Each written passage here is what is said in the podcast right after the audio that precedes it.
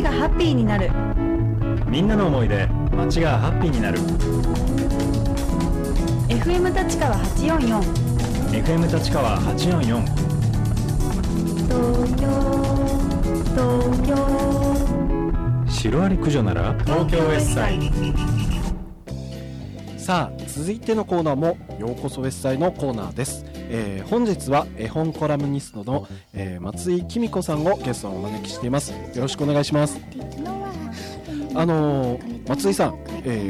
簡単に自己紹介をしていただいてもいいですか？わかりました。年以外だったら何でもお答えしますけどバレちゃうんですけどね、もともとやっぱり帰国子女って、シンガポールに高校を卒業までいて、日本に、大学で戻ってきて、で大学を卒業した後に、東京の出版社に勤めていて、でそれがいろいろ出版について考えるきっかけになり、2004年に2004円で、絵本の出版社を自分で作りまして、でそれが今の、活動に続いているという。なるほど。絵本の出版社をご自身で。そうです、2004年に2004円そうなんですよ。騙されましたね。あれびっくりしたんですけど、プロフィールを拝見させていただいて、2004円で本当にできちゃったんです。当時経済産業省が若手のベンチャー起業家育成ということで、1円でも会社ができますよという、1円企業をの設立認めたんですね、でこれやるしかないでしょって言ってなるほど。で2004年なんで2004円結構1円で起業する方、多分いたと思うんですけれども、2004円って逆にいないですよ。1株4円ですよ。それすごいですね、資本金じゃ今でも2004円とか書いてます。素晴らしいですね、いやなかなかすごいキャラの人が現れたんですけれども、松井さんそもそも何がきっかけで絵本に関心を持つようになったんですか？そうです。やっぱり一番大きいのは、子供が生まれたっていうところもあるんですけど、もともとやっぱり向こう海外に行った時に、絵本を通してその友達と話したりとか、高校生なんですけどね、絵本っていうか児童書とか、昔読んだ児童書とか、昔自分が影響を受けたその子供の本っていうことを話すことがとっても多かったんですよ。で日本だと割とその子供の頃で終わっちゃう人が多いなっていうのは、帰国してきてずっと思ってきてたんで、興味というよりは、なんでもっとねフィールドを伸ばしたところで、みんなで絵本をね楽しめないのかなと、なるほど。結構その絵本の文化っていうもの自体が世界中で定着してるんですか？そうですね、文化っていうとまたちょっと違うと思うんですけど、やっぱり考え方が少し違ってて、絵本って子供に読ませたいものじゃないですか。そしてその子供がどういうふうに成長してほしいかっていうことを書いてる本なんですね。だからそこってものすごい思想なんですよ。国のイデオロギーが反映してて、だからその時代のその国のその時代のその本ってものすごい政治的なこととかがぎっしり詰まって、それが日本だともう少しね上層教育とか、心を育てるとか、ものすごくファジーな言葉で語られることが多いんですよ。だから文化が定着っていうよりは、そもそもで言うと絵本は思想だよっていうところで外国では広がってるんじゃないですかね。なるほど。なのでどういう絵本に影響を受けたのかっていう会話が当たり前。そうです、日本ではなんかあんまりそういう会話しないでしょ。で絵本っていうかね、例えば私が高校の頃よく話したのが、やっぱりウォーターシップダウンの先、リチャード・アダムさんが書いた本とか、すっごく議論したんですね。当時やっぱりアメリカの状況とかロシアの状況とか、いろんなそのなんていうんですか、もう本当に、そういうごめんなさい、難しい話で言葉詰まっちゃうんですけど、そういうこととかね話して、絵本って子どもの本全般ですね。でも絵本ってなんて言うんだろう、今読んでも面白いなと思うんですけど。面白いですよ、分かりやすいですし、例えばこの前の東北の震災で、子どもたちの心がかなり本当に傷ついてるから、絵本を送ろうっていう活動が自発的にいろんなところで出てくるじゃないですか。で私はやっぱ日本人も捨てたもんじゃないなと思ったのが、そういう自発的な心がやっぱりこんな日本でも出てくるし、詩とかね、宮沢賢治の詩とか金子みすゞの詩とかがすごく直後に盛り上がったああいうなんかこう絵本に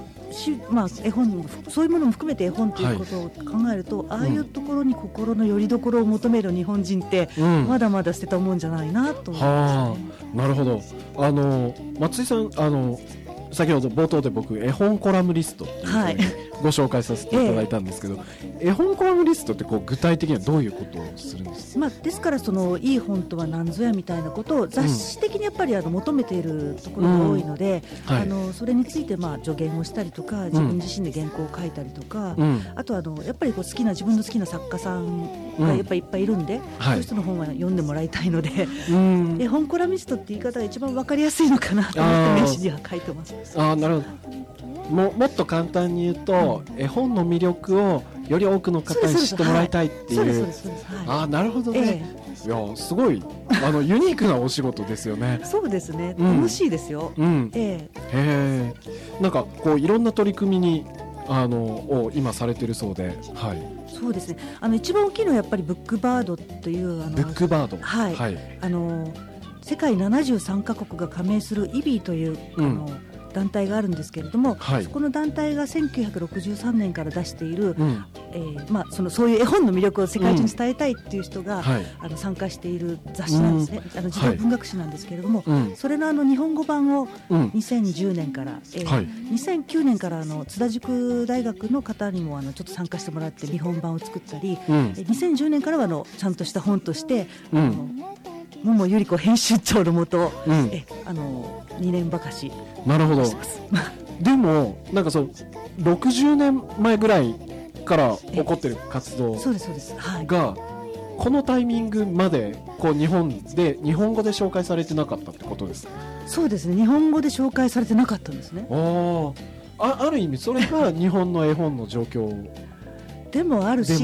やっぱり時代が日本がもう少し世界に追いつきたいっていう意識が今になって芽生えてきてるっていう気がするんです、うん、で学びたいっていう気持ちをね、うん、今の若い人たちすごく持ってるんで、うん、私の中でそういうシンパシーっていうものもあったのかもしれないですけど、うんはい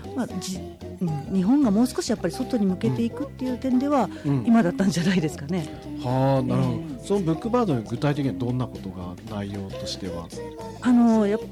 世界の児童文学ということでポルトガルの児童文学から、はい創刊号はアラブの児童文学、はい、で次に出る号は、もう本当にいろいろこれが児童文学なのって思うような、うん、トワイライトシリーズとか、はい、そういう本についてもう本当に雑多です。なんか興味のあるところとないところの差が激しいんで外れの方に当たっちゃうとつまんないって言われるし、はい、大当たりの号に当たると、うん、すっごい面白いっていう。あ、なるほど、はい、すっごい面白い感じが今すっごい伝わってきましたね、はい、例えば次の次の号なんかはアカデミー賞で短編受賞したショーン・タンさんの大特集ですから、はいうん、これはもう本当にマニアにはたまらないものがなるほど、いやでもそういうね松井さん絵本の魅力を伝えるイベントも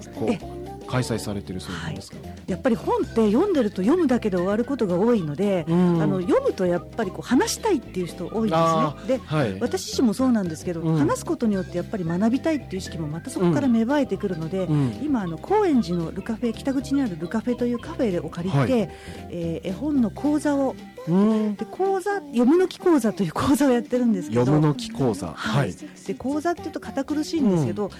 交流会とか飲み会とか言うと、はい、私が主催してるんで、はい、またちょっと勘違いする方も来られるので、はい、一応真面目に講座という看板を掲げて、うん、絵本の楽しさを感じつつ、うん、かつやっぱり楽しくやりましょうということでお食事とお酒も用意してやってます、はい、もうそこどんな方が参加されてるんですか。絵本作家さんから、うん、大学の先生から、うん、ゴルゴ13の漫画家脚本を書いてた方からで、はい、12月14日はちょっと真面目にですねバリアフリート賞を、うん、いろいろ日本で巡回展をやってらっしゃる、うん、格上げ久子さんという方を招いてゲストに招いて、はい、バリアフリート賞って障害者の方を対象にした本なんですけど、はい、その世界でいろいろ出てるんです、はい、でその世界の本を日本で巡回させている方なんで、うん、すごくおしゃれな本が多いっていうのが特徴ですね。へー、日本のその障害者図書とちょっと違った視点のものも多いです。うん、はい、なるほど。なんか世界中には本当にいろんな絵本があるんですね。そうですよ。2年に1回本大会があるんですけど、そこに行くとそのバリアフリー図書含めて、本当にいろんな本が集まってきて面白いです、だからもうちょっとね、日本もね、情操教育とか心すごく大事なんですけど、そういう部分からもう一歩踏み込んだところでいろんな本を見ていただきたいなと思ってます、ぜひ参加してほしいな。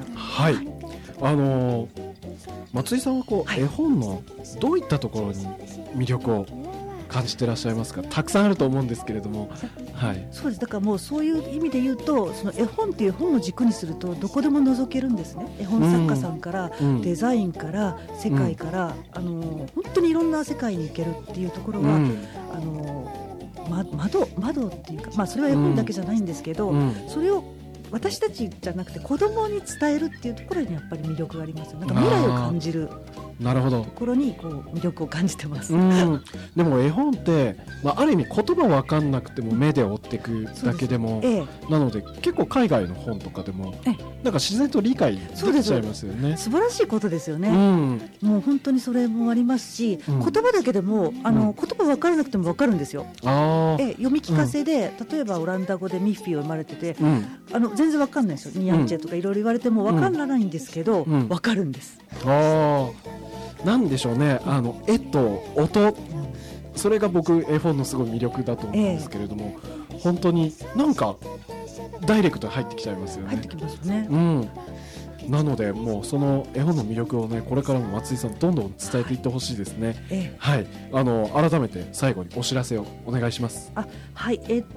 まずは中央線沿線ということで、高円寺の読むの木講座、12月14日水曜日に北口のルカフェで、開催しますので、お知らせはここでって言ってテレビだって出るんですよ。出ないラジオなんで、ウェスサイドのホームページにがっつりと書いてますので、そこを見ていただければ。その会の、様子の写真とかもね、掲載させていただいてますのでね、ぜひ皆さんチェックして足を運んでみてください。